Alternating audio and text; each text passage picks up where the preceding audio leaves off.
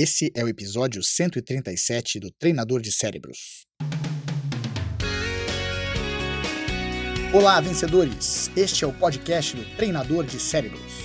Eu sou o Diogo Oliveira e todas as semanas trago informações para treinar a mente, remover a dúvida e fazer você jogar o seu melhor jogo, seja no esporte, no trabalho ou na vida pessoal.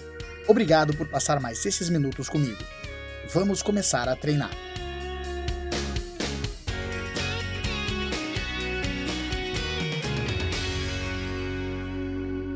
Eu estava acompanhando esse último final de semana os playoffs da NFL, a Liga de Futebol Americano dos Estados Unidos, né? E foi muito interessante porque era uma rodada que eles chamam rodada de wild card, que era, tinha alguns times que jogavam em casa contra os times que tinham pior campanha é, dentro daqueles que classificaram para os playoffs. E é interessante você acompanhar esse tipo de torneio porque geralmente você dá uma certa vantagem para os times que jogam em casa. Ou às vezes porque os times são melhores, ou porque eles são mais fortes, têm uma melhor defesa, um melhor ataque. A verdade é que muitas vezes a gente ouve os analistas, ou até nós, como fãs de esporte, acabamos passando também eh, essa ideia de que um time é favorito, e às vezes não é só questão do time ter vantagem ou ser favorito, mas às vezes a gente pensa que o time é, que tenha vantagem, é, ele vai ganhar porque seria impossível o outro time vencer. E é interessante quando eu, eu quanto mais eu vejo os analistas, eu ou faço análise eu mesmo, a gente começa a fazer um, um, um pensamento equivocado que a gente começa a olhar e fala assim, não, um time de um lado tem muitas armas, é muito difícil vencer esse ataque ou é muito difícil é, segurar essa defesa e a gente vai se convencendo que é impossível o time mais fraco ganhar.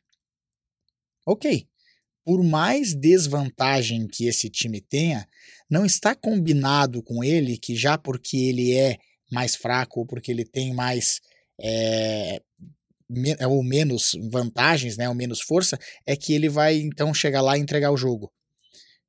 Não está combinado com ninguém. O time que está mais forte, ele tem que entrar em campo e ir lá e ganhar, de qualquer forma. E isso é, é, é interessante porque eu, eu falo isso porque o, esse último final de semana, dos quatro times que jogaram em casa, somente um ganhou. Então, teoricamente, dos quatro times que eram favoritos para passar, né, só um ganhou. Um só venceu. Os outros foram surpreendidos por times que supostamente eram mais fracos. Isso mostra pra gente que nada é certo, tanto pro lado bom quanto pro lado ruim.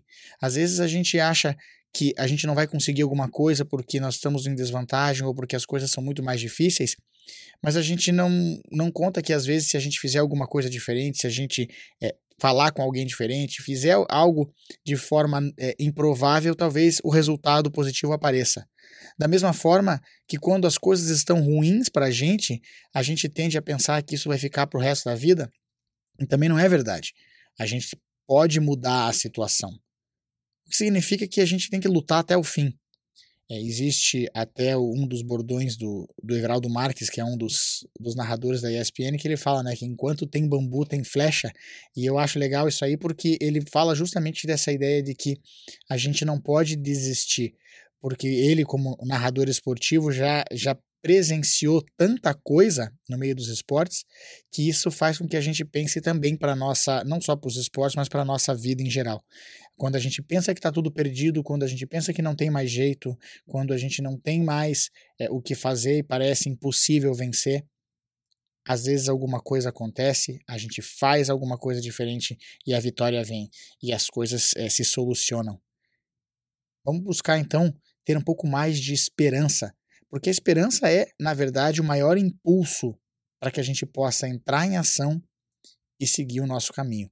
Se nós não tivermos esperança, se nós não acreditarmos nas nossas forças, nas pessoas à nossa volta, naquilo que a gente tem, nos nossos recursos, a gente não tem por que lutar, não tem por que acordar cedo.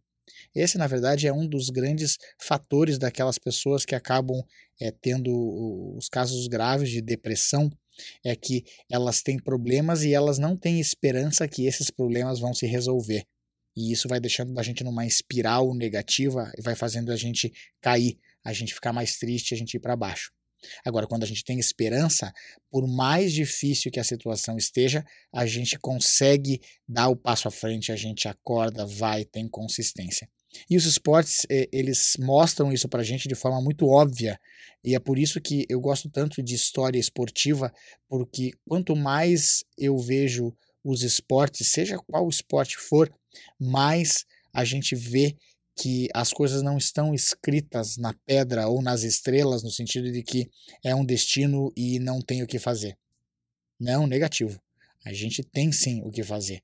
E a gente percebe isso todos os dias quando a gente vê ou presencia pessoas vencedoras que conseguem vencer apesar de tanta dificuldade. Vamos buscar então é, fortalecer a nossa esperança, entrar em ação e, claro, ter é, essa consistência que é importante.